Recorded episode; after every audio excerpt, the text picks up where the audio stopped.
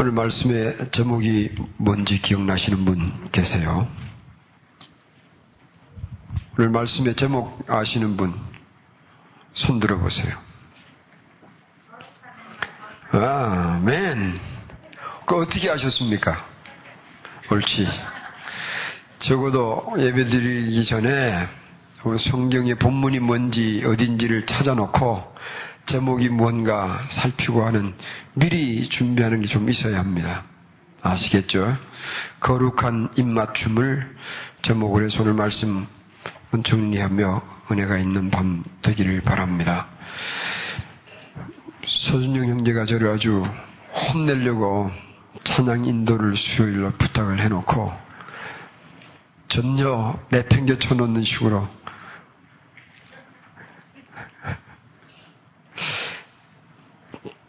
그 박자가 안 맞으니까 고생들이 많잖아요. 그런데 한 주 남았습니다. 왜 그런가 하면 다음 주는 제가 치아파스 어, 일주일 월요일 날 새벽에 출발해서 토요일 날 낮에 오면 수요일 날 저 여기 없습니다. 다음 주 수요일은 우리 박정인 전도사님이 설계하게 되고요. 갔다가 오면 우리 수련에 다시 올라갔다가 내려오면 화요일이에요. 그러면 수요일이 이제 이번 여름 방학에 여러분과 함께 지내는 수요 예배로는 마지막이 됩니다. 어, 그때의 저는 생각에 아, 우리 찬양으로 총결산을 한번 내려볼까 하는 생각 중에 있습니다. 그런데 소준이 형제가 또 나한테 짐을 주기를 기타 세 명을 치십시다. 그래. 지금 기타 연습도 해야 할 판입니다. 그런데 이렇게 우리가 애를 쓰는 것은 여러분과 함께 우리를 사랑하시는 주님께 영광을 돌려드리며 은혜 되기를 소망하는 마음이에요. 그렇게 하시고 아, 우리 연습할 때는 제대로 하지만 찬양할 때는 마음대로 부르라고 그랬습니다. 왜냐하면 그래야 저도 마음대로 틀리고 에 부를 수도 있으니까. 네, 찬양하는 마음은 아름답습니다. 주님께서 받아주실 거예요. 기도하겠습니다.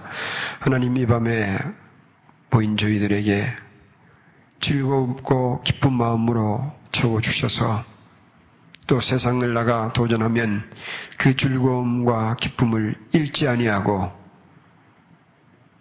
성령의 감동 따라 최우순 엿기까지 찬양하며 살아가는 저희들 되게 하옵소서 오늘 이 본문에 나온 수많은 성도들의 이름들이 나옵니다. 그들에게도 삶의 현장에서 겪는 아픔들이 적지 않았지만 이 위대한 거룩한 입맞춤의 대상들이 되었습니다. 오늘 너희 엘파소 광야에 이러한 입맞춤으로 기뻐하며 즐거워하며 살아가는 우리 제일 가족들 에게 호흡시기를 원하오며 말씀으로 큰 위로와 새 힘과 새로운 꿈과 새로운 용기 부어주소서 예수님 이름으로 기도하옵나이다. 아멘. 저는 예수님 처음 믿고 나서 성경 읽다가 이 세상에 거룩한 입맞춤이 어디 있냐 그렇게 생각했습니다. 왜냐하면 우리 한국적으로 입을 맞추는다 그러면 남녀간의 키스를 생각했잖아요. 여기에 입맞춤은 그런 게 아니에요. 우리가 악수하듯이 악수하듯이 인사를 그렇게 뺨을 서로 마주대며 했던 그 거룩한 입맞춤을 말합니다. 오늘 본문은 읽으면 사람 이름만 장뜻 나오잖아요. 이거 뭐 목사님 뭐 설교할 게 있어서 오늘 이거 사람 이름 잔뜩 나오는 본문을 어, 가지고 설교를 하시려고 그러십니까? 그런 생각이 혹시 드시지 않으세요? 이름도 말이죠. 이병균 뭐 이렇게 나오면 유선철 그럼 읽기도 쉬울 텐데 뭐 암볼리아, 아리스도볼로 참 읽기도 힘들게 되어 있잖아요. 그런데 이 내용의 이 사람들을 자세히 살펴보면 오늘 이 본문은 초대교회 성도들의 삶을 들여다보게 하는 창문과 같은 구절이 됩니다. 여러분 본문에 나오는 사람들의 이름을 혹시 세워보셨습니까? 자그마치 27명이라는 사람들의 이름이 나옵니다. 다 한번 쭉 적어보았습니다. 거기에 나오는 누포와 그의 어머니 할 때 어머니 이름은 안 나와서 뺐습니다. 그리고 저와 함께 있는 형제들이 얼마나 되는지 알 수 없지만 이름이 없어서 뺐습니다. 여기 적힌 이름만을 다 세어봤더니 남녀 합해서 27명이나 되었습니다. 그리고 그들과 관계된 자들을 포함하여 보면 예를 들면 브리스길라 아굴라 집에 모이는 교회 문안하라고 그랬으니까 그 성도 숫자를 다 포함하면 엄청난 숫자입니다. 이 사람들은 어떤 사람들이길래 이 바울이 얼굴 모르는 교회에 편지하면서 이 수많은 사람들의 이름을 이렇게 적었을까? 그런 생각이 들죠. 만약에 제가 어느 교회에 편지를 하면서 우리 교회 성도들의 이름을 다 적었다고 해보십시오. 말이 잘 안 돼, 통하잖아요.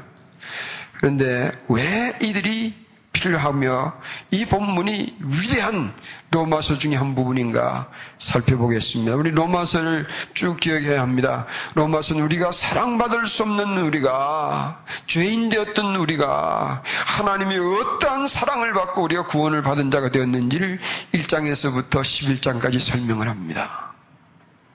우리가 아직 죄인 되었을 때에, 우리가 하나님과 원수 되어 있을 때에, 아직도 우리가 죄 가운데 빠져 매여 연약한 자가 되어 있을 때에 그리스도께서는 미리 죽어 주셨어요. 미리 우리를 위하여 죽어 주시고 구원의 길을 열어 주셨습니다. 그 사랑을 우리가 받은 사람들이에요. 우리가 자녀들 교육시킬 때 그렇게 안 시키잖아요. 너 전부 올레이 받으면 뭐 하나 사줄게. 그러잖아요. 근데 이게 로마서에 얘기한 것은 그게 아니에요. 사줄 테니까 올해 한번 받아봐라. 미리 사주시는 거예요. 예수님께서 미리 죽어 주셨어요. 그리고 의인을 만들어 줄 테니까 의인답게 한번 살아보자. 우리 도와주시는 거예요. 그리고 12장에서부터 그러한 사랑을 입은 자가 어떻게 살아야 되는가 설명을 쭉 해나오고 이제 결론을 내렸습니다. 지난주에. 그런데 바울은 그것이 결론이 아니었습니다. 개인적인 사문은 이제 다 끝났습니다.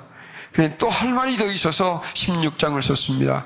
어떤 자유적인 신학자들은 16장은 바울이 쓴 게 아니다. 그 후에 누군가가 끼워 보태놨다.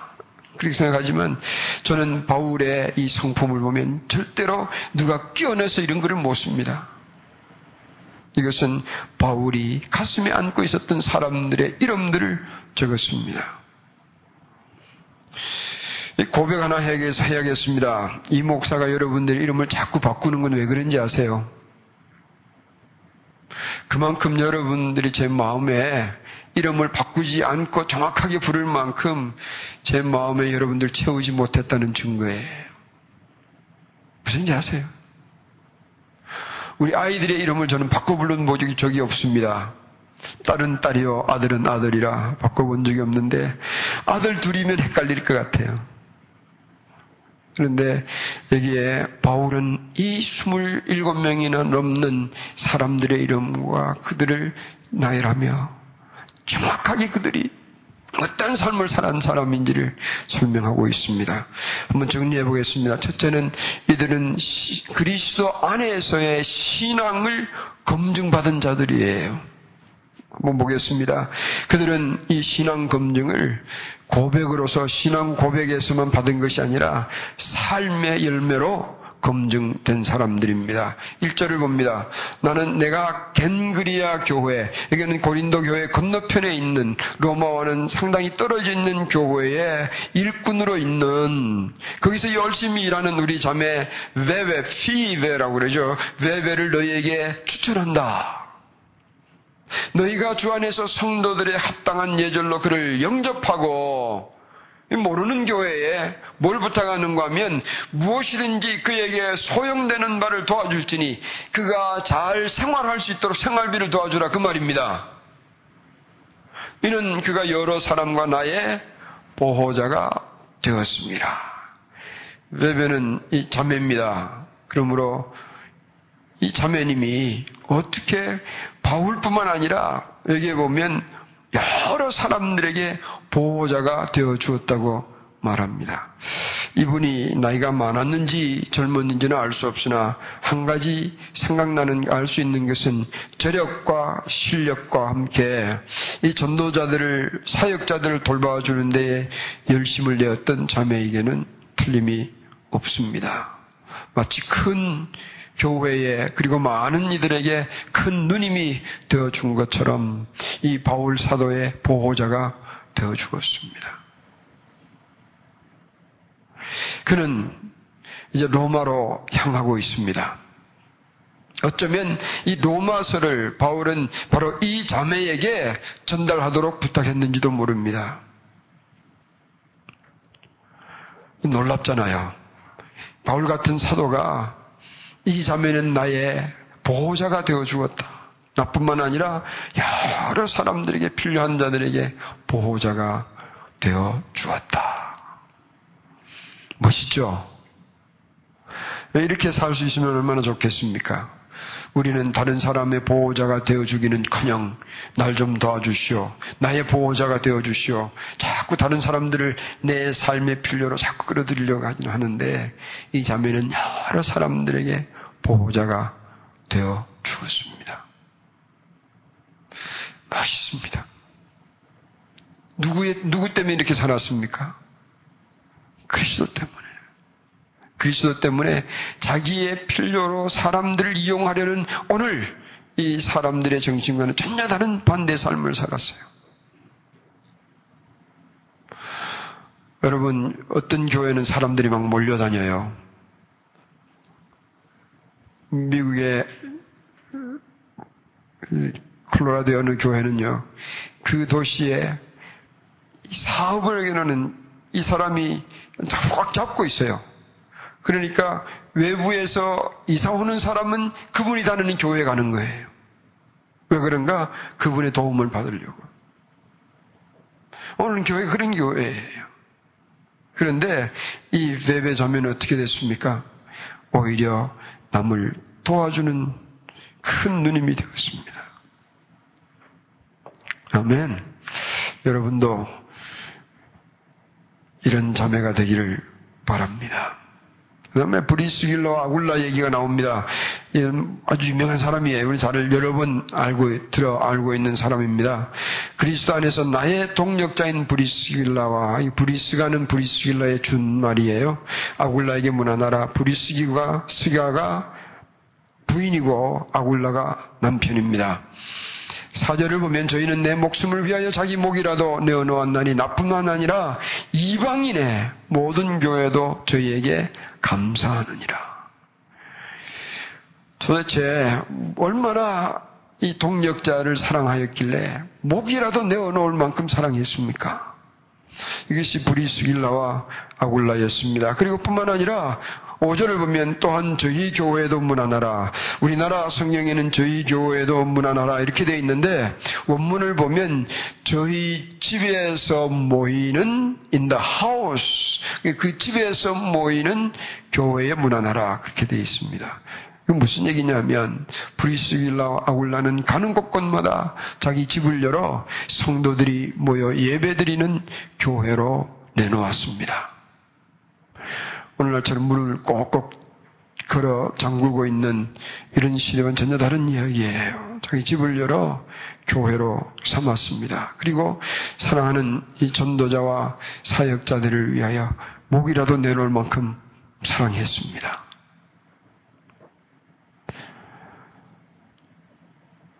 그 다음에 보면 에베네도는 아시아에서 그리스도에게로 처음 맺은 열매요. 그리고 오랜 세월이 지난 후에 지금 바울이 이 형제를 자랑하는 성도가 되었습니다. 마리아라는 자매는 많이 수고한 자매로 소개를 하고 있습니다. 6절이죠. 그리고 7절에 보면 내 친척이 나와 함께하였던 안드로니고와 유니에게 문하라라 저희는 사도에게 유명한 역임을 받아 무슨 얘기인가 하면 이 사람은 여러 사도들에게 유명하게 잘 알려진 사람이었다. 그런 표현입니다. 그리고 나보다 먼저 그리스도 안에 있는 자라라고 표현을 합니다. 사도 바울이 존경한다는 얘기죠. 8절에 보면 또 주 안에서 내 사랑하는 암블리아에게 문안하라. 9절에 그리스도 안에서 우리의 동력자인 우리 바누와 나의 사랑하는 스다우에게 문안하라. 10절입니다. 그리스도 안에서 인정함을 받은 아벨레에게 문안하라. 아리스도볼로의 권속에게 문안하라. 이게 좀 재미있는 표현입니다. 어떤 분은 이 아리스도볼로는 예수님 당시에 태어났던 헤롯 대왕의 손자였을 것이다. 여러 가지 문헌을 보면 손자였을 것이다. 왕족이에요, 말하자면. 그리고 그의 권속이라는 것은 뭘 얘기하냐면 그 집에 있는 모든 사람들 얘기하는데 그 중엔 종도 있습니다. 종들에게도 문안하라. 그리고 11절에 보면 내 친족 헤로디안에게 문안하라 나기수의 권속 중에 나기수라는 나기수라는 그리스도인의 집에 있는 종들 중에 그 말입니다. 예수님을 믿는 종들에게 문안해다오.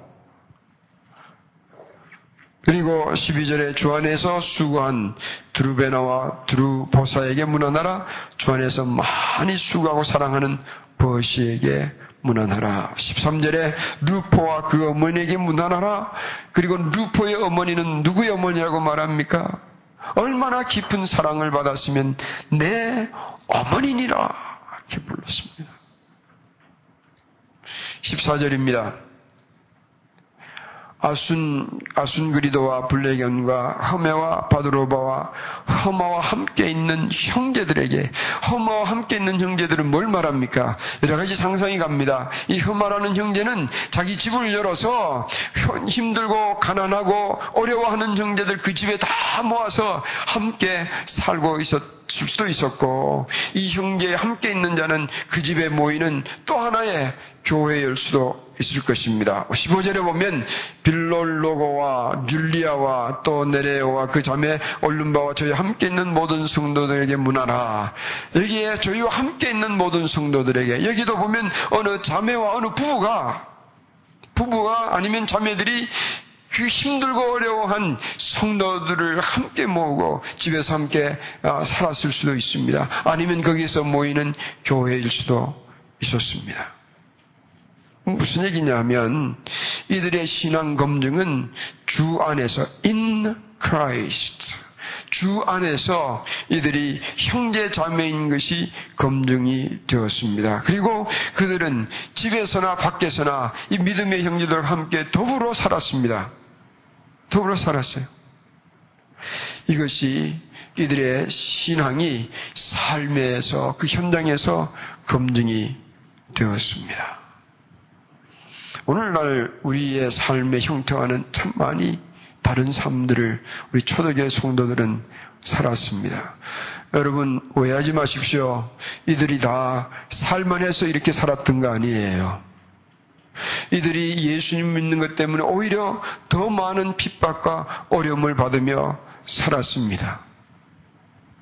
그런데도 불구하고 이들은 이런 뜨거운 사랑으로 삶으로 그리스도 안에서 아름다움을 함께 나누었습니다. 여러분 기독교가 이 열두 제자를 통하여서 어떻게 이렇게 빠른 속도로 이렇게 번져나갈 수가 있었던가? 바로 여기에 있습니다. 로마서 16장 1절에서 16절이 우리에게 그 증거를 보여주는 거예요. 삶으로 그들의 신앙을 나누었습니다. 우리 교회 예배 드릴 때는 아멘 할렐루야 하다가 밖에 나가서 삶의 현장에 부딪히면 언제 내가 교회에서 할렐루야 했더냐라는 식으로 삶에서 이 그리스도가 드러나지 않는 그런 모습들을 얼마나 많이 가지고 삽니까? 물어봐야 할 게 말이에요. 과연 나는 예수님을 바르게 믿고 사는가? 물어보시기를 바랍니다.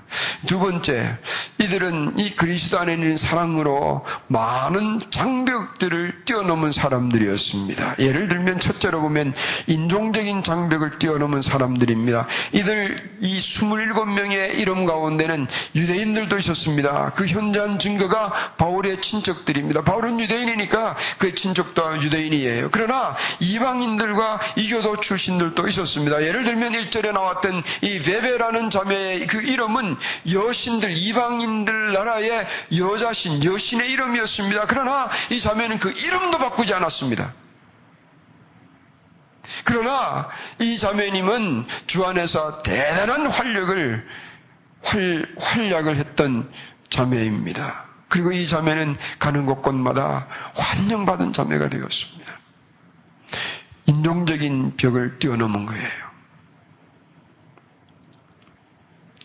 이제 말씀드렸는지 모르겠는데 이 한국 사람들이 이 세계에서 권력을 잡고 세계의 1등 국민이 되면 온 세계는 평안할까요? 지금 우리 한국 사람들이 가지고 있는 정신으로 세계 1등 국민이 되면 참 곤란해하는 경우가 많을 거예요. 자기는 노랭인 줄 모르고요. 백인을 보고는 흰둥이라고 그러고 피부가 검은 사람 보고 검둥이라고 그러잖아요. 그러지 않았습니까? 저도 그랬어요. 그런데 예수님을 믿고 나서 보니까 그게 얼마나 틀린 표현인지를 알았습니다. 저희 아버님이 나이가 많이 들어서 미국을 방문했습니다. 차를 타고 다니는 걸 굉장히 좋아하셨습니다. 항상 이제 제가 운전하면 옆자리에 태워 가는데 나이가 들어서 이젠 다리도 잘 움직이지 못하고 기억력도 희미해 가는데 그 옛날에 사용했던 그 표현들이 있잖아요. 그게 자꾸 나오는 거예요. 예를 들면 여기 미국에 가면 야 저게 뭐냐? 보면 그 공동묘지가 있잖아요.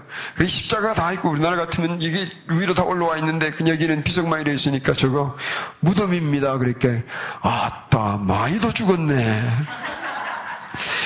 차 타고 가다가 공동묘지만 보이면 야 아따 많이 죽었다. 그러다가요 흑인을 보면 저 껌둥이 봐라. 그 얘기 듣고 제가 속이 팍 상했습니다. 아버지 그 사람들도 사람입니다. 그 사람들도 사람입니다. 그랬더니요, 그 다음부터는 말을 하고는 싶은데, 이 아들 눈치를 보셔가지고, 이제는 어떻게 하든, 야, 저게, 검은 사람이 많네. 뭘 모를 때는요, 피부 색깔로 가진 것, 가지지 않은 것, 배운 자, 못 배운 자를 구분해서 자기가 못난 것을 생각지도 않고 다른 사람을 판단했잖아요. 그런데 예수님 안에서 그리스도의 사랑을 알고 나니까 여기에 보면은 유대인들도 이방인들도 그리스도 안에서 하나가 된 이 인종의 장벽을 뛰어넘은 사람들이 초대 교회의 성도들이었습니다. 그런데 오늘 우리나라 같이 조금은 한반도에서 교회 안에서도 왜 파별이 그렇게 많습니까? 교회 안에서 왜 다툼이 그렇게 많으며 이 편 저편 내 편 내 편이 왜 이렇게 많습니까? 왜 그런지 아세요? 그리스도 안에 제대로 있는 자라면 평가를 수 없습니다. 그리스도 안에 있는 자라면 인종적인 차별로 사람을 무시할 수가 없습니다. 그리스도 안에 있는 자라면 이런 장벽은 뛰어넘을 수가 있어요. 왜또 사회적인 지위의 장벽을 뛰어넘은 자들입니다. 10절에 보면 아리스도볼로는 아까 말씀드린 것처럼 헤롯 대왕의 손자로 추정됩니다. 그러나 그의 권속은 그들에게 속한 종과 노예들과 일꾼들을 의미합니다. 그들에게도 똑같이 문안해달라고 부탁을 합니다. 14절에도 보면 11절에도 보면 낙이 또의 권속 중에 주 안에 있는 자, 그들에게 노예요 종으로 있는 자라도 그리스도 안에 있는 자들에게 문안해다오라고 부탁을 합니다. 주종, 주인과 종의 관계를 이들은 그리스도의 사랑으로 초월했습니다. 평등하게. 그리고 15절에 보면 밥빌로 15절 바빌로고와 율리라는 율리아라는 이름은 이 로마서를 썼던 그 당시에 이 흔한 노예들의 이름이었다고 합니다. 어쩌면 이 두 부부는 노예 출신으로서 자유민이 되었던 사람일 수가 있습니다. 우리나라는 말이에요. 양만상 놈을 얼마나 가렸습니까? 예? 돈 주고 양반의 이름을 사기도 했지만 그 사람의 과거를 추적을 해서 저놈 저거 돈 주고 이름 산 놈이다. 그 무시를 당했잖아요. 여기 초대교회 성도들을 보니까 왕족이라도 그 종에게 무난하라고 하는 것은 그리스도 안에는 평등하다. 또 여기 보면 남녀의 장벽을 뛰어 넘었습니다. 14절에 보면 함께 있는 형제들에게 15절에 보면 저희와 함께 있는 모든 성도, 함께 있게 하는 이 성도들 중에 부부가 있었습니다. 남녀가 있었습니다. 남녀의 장벽을 뛰어 넘었습니다. 여러분들, 우리 한국 여인들은 말이죠. 우리 기독교가 한국에 들어온 것을 참 감사하셔야 합니다. 왜냐하면 제가 어릴 때만 해도 저희 어머니들이 할머니들이 얼마나 고생하고 살았는지 제 눈에 그림처럼 보입니다. 얼마나 고생했습니까? 출가 외인이다. 그러고 오면은 집에도 돌아오지도 말라고 받아주지도 않는다. 그러니까 시집에 가서 내가 아무리 비인간적인 대우를 받더라도 거기서 죽더라도 거기 귀신 돼서 죽어야 됩니다. 얼마나 많은 아픔과 한들을 품고 그렇게 살았는지 아십니까? 겨울에 빨래는 얼마나 많습니까? 예? 일꾼이 많을수록 빨래가 많은 거예요. 그 겨울에 겨울에 나가가지고 얼음물 깨서 그 찬물에 손 담그고 그 빨래를 다 빨았어요. 비누나 제대로 있었습니까? 새벽에 뚝딱뚝딱 소리면 들리면요, 저희 어머니가 뒷겨울에 가서 빨래하는 소리예요. 저희 아버님은 그때 면사무소 다니셨거든요. 항상 나가면요, 빳빳한 이한 와이사스에다가 이 옛날에는 이 얼트레이션이 없으니까 이 와이사스가 길면 여기에 고무밴드 해가지고 길을 맞추잖아요. 그래 나가도록 그러면 다리미질 뭘로 합니까 시골에? 전기 없으니까 다리미질 뭘로 합니까? 수출 달궈가지고요. 그래서 어머니가 다 새벽부터 밤까지 잠을 언제 주무셨는지 저는 알 수가 없어요. 그런데 춘원 이광수 씨가 논문 중에 기독교가 한국 사회에 끼친 좋은 일, 나쁜 일을 리스트를 하면서 좋은 일 중에 하나가 여성의 지위 향상이다. 그래서 이 기독교가 들어옴으로 인하여서 우리 한국의 여인들의 지위가 참 향상이 되었었어요. 아시겠죠? 감사하십시다. 그리고 우리도 그런 장벽을 뛰어 넘기를 소망합니다. 세 번째로 생각해 볼 것은 첫째는 이 로마 교회에 이 이름이 나온 사람, 이름이 나온 사람들은 자신들의 신앙의 검증을 삶으로 받았고, 둘째는 이 사람들은 많은 장벽들을 뛰어넘었습니다. 셋째는 이 교회들은 하나가 되었던 교회입니다. 여기 여러 가족들과 인도자, 인도자들이 각각 가정에서 모이는 교회들이었습니다. 그들은 우리 교회, 네 교회, 내 교회라고 이런 이 지역적인 장벽도 서로 모이는 그 안면의 장벽도 없었습니다. 하나 된 교회였습니다. 로마에 있는 교회들에게라면 여기저기 모이는 그 교회들이 다 하나가 되었습니다. 한 교회. 그리스도 예수 안에서 한 로마 교회였습니다. 심지어는 로마 밖의 교회도 한 번도 가보지 않았던 이 로마 교회와 하나가 되었습니다. 베베라는 자매도 갱그리아라는 한 번도 가보지 않았던 로마 교인들이 알지 못했던 교회에서 온 베베를 바울은 자신있게 청가하였습니다. 뿐만 아니라 16절을 보십시오. 너희가 거룩함에, 거룩하게 입맞춤으로 소문하나라. 뭐, 그리스도의 모든 교회가 다 너희에게 무난하느니라. 이 말씀이 저는 그렇게 감격적입니다. 여기에 서로 멀리 떨어져 있어서 오늘처럼 뭐 비행기가 있습니까? 그렇게 빨리 자동차에서 타고 다닙니까? 그때는 이 로마 교회를 한번 가는 건 큰 일생에 한번 있는 사건이 대부분이 그랬습니다. 그러니까 지금 바울이 성교하며 알았던 이 교회들이 이제 바울이 로마 교회로 가기를 원한다는 얘기를 듣고 편지를 보내면서 이 교회 저 교회 성도들이 우리 교회도 무난합니다. 우리 교회도 무난합니다. 우리 교회도 무난합니다. 얼마나 감격적인 장면이에요. 그래서 그리스도의 모든 교회가 다 너에게 무난하느니라. 놀라운 이야기입니다. 이들을 초대교회는 온 세계가 하나였습니다. 이 초대교회는 온 교회가 한 가족이었습니다. 온 성도들이 친구였습니다. 무엇이 초대교회 성도들 하여금 이런 삶을 만들어 내었는가?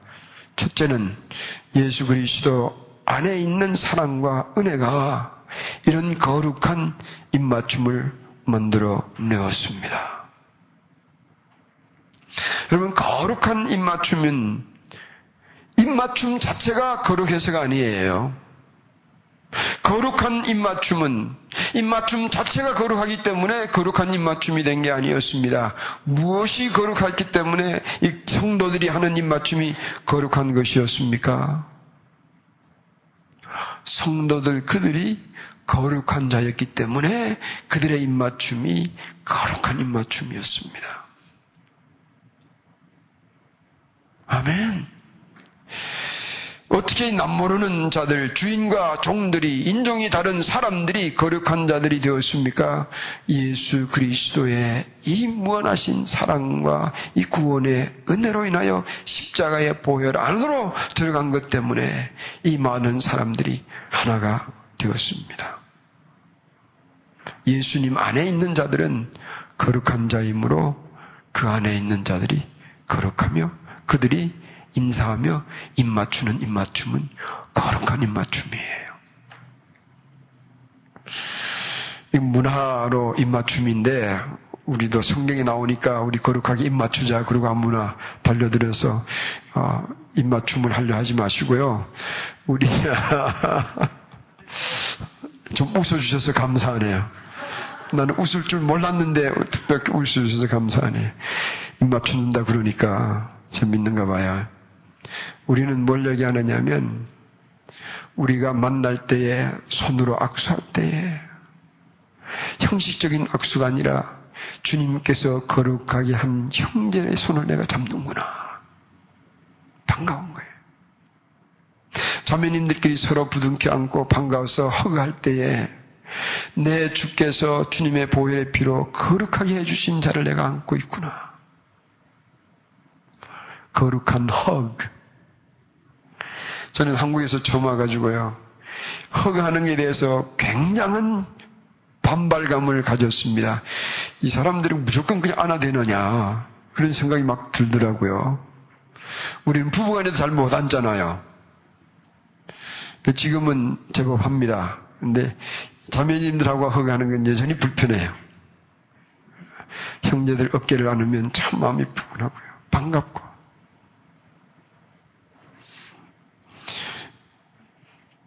사랑하는 성도 여러분, 이 거룩한 입맞춤은 마음에서 나옵니다. 이 마음은 그리스도 안에 있는 마음이에요.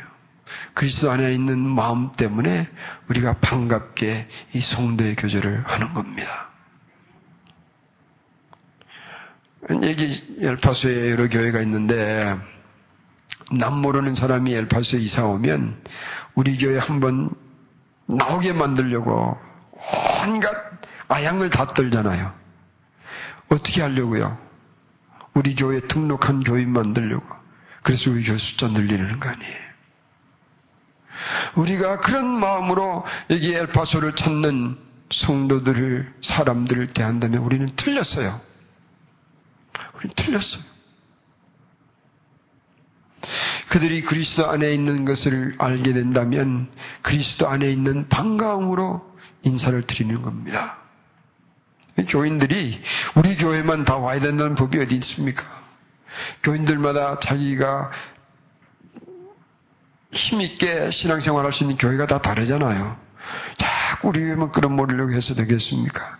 그런데 우리 교회에 끌어모으려고 하기 전에 반가운 성도 간의 거룩한 입맞춤을 하듯이 그런 것이 먼저 있어야 되는 거예요.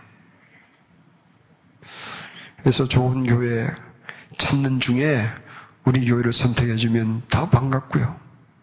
좋은 교회를 찾았다면 축하해야 하며 그렇게 반가워야죠.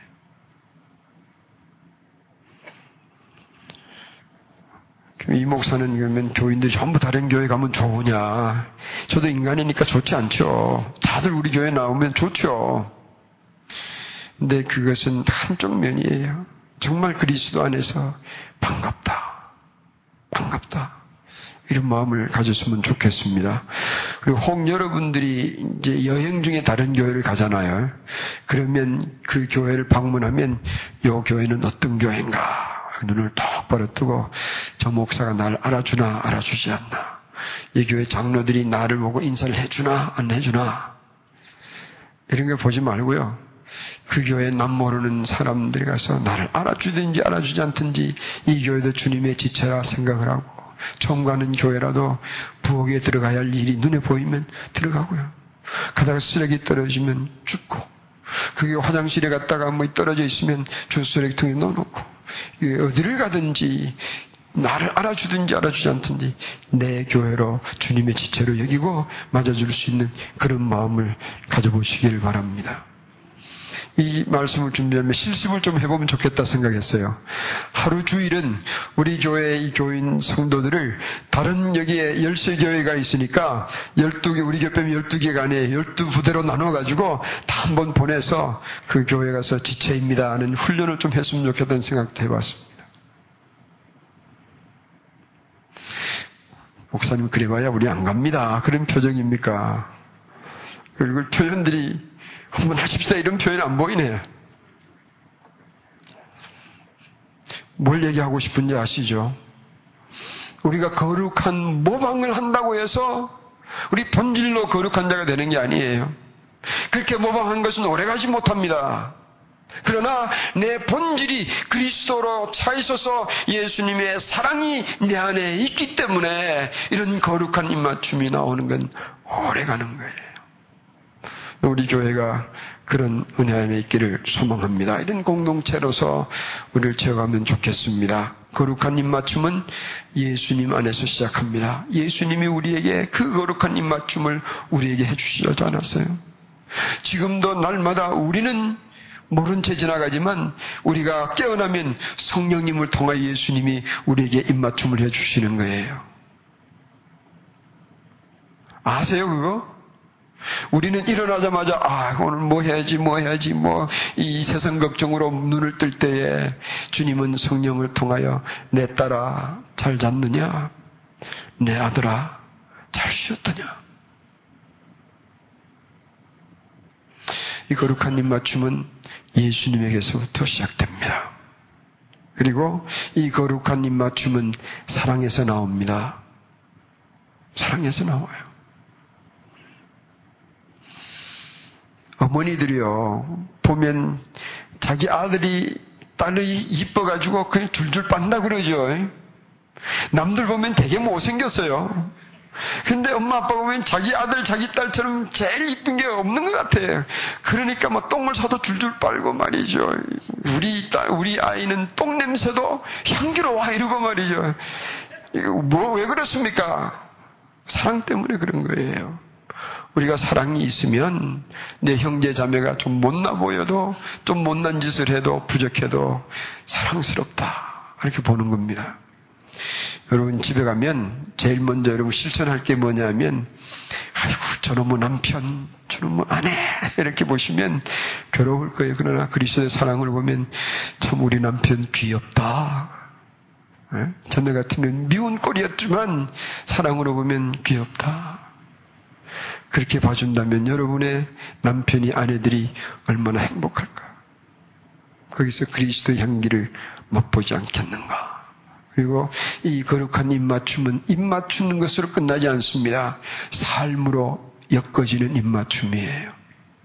삶에서 엮어져야 됩니다. 아멘. 우리 두 어머님이 꼭 붙어가지고 새벽 기도를 다니면 네? 먹고 가자, 먹고만 그냥 가자, 뭐 이러시면서 말이에요. 그 모습들이 너무 좋습니다. 네? 삶에서 엮어져야 돼. 우리 어머님이 그래야 돼. 좋은 운전수 두었습니다.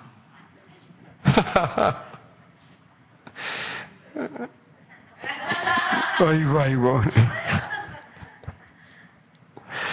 그리고 이 초대교회 성도들의 입맞춤은 마지막 부분이에요. 역사를 이어가는 입맞춤이었습니다. 무슨 얘기인지 아세요? 이들의 입맞춤은 그냥 성도들이 좋아하는 입맞춤이 아니었습니다. 이들의 거룩한 입맞춤은 어둠의 역사를 뛰어넘는 그리스도의 생명의 역사를 이어가는 입맞춤이었습니다. 이 성도들의 거룩한 입맞춤이 오늘까지 복음을 이어가게 하는 원동력 중에 하나가 되었습니다. 오늘 이 땅에 이 제일 가족의 이 거룩한 성도의 입맞춤이 있어 이 땅을 주의 복음으로 정복해가며 어둠에 있는 영혼들을 주님 앞으로 끌어오는 이 역사에 어둠의 역사를 단절하고 빛의 역사를 이루어가는 죽음의 역사를 단절하고 생명의 역사를 이어가는 이 역사는 이 거룩한 입맞춤에서 나오는 거예요. 아멘. 그래서 이 성도들의 거룩한 입맞춤은 이 역사의 조각을 이어가는 입맞춤인 것을 아시고 여러분들이 한번 거룩한 입맞춤으로 성도와 형제와 자매를 환영하는 것은 이런 중요한 의미를 가지고 있습니다. 그러므로 형제 자매님들 거룩한 입맞춤을 아끼지 마십시오. 이거 뭐라고 그랬습니까? 정말 입맞추는 게 아니고 마음껏 따뜻하게 환영하고 받아들이고 방지라 그 얘기입니다. 기도하겠습니다.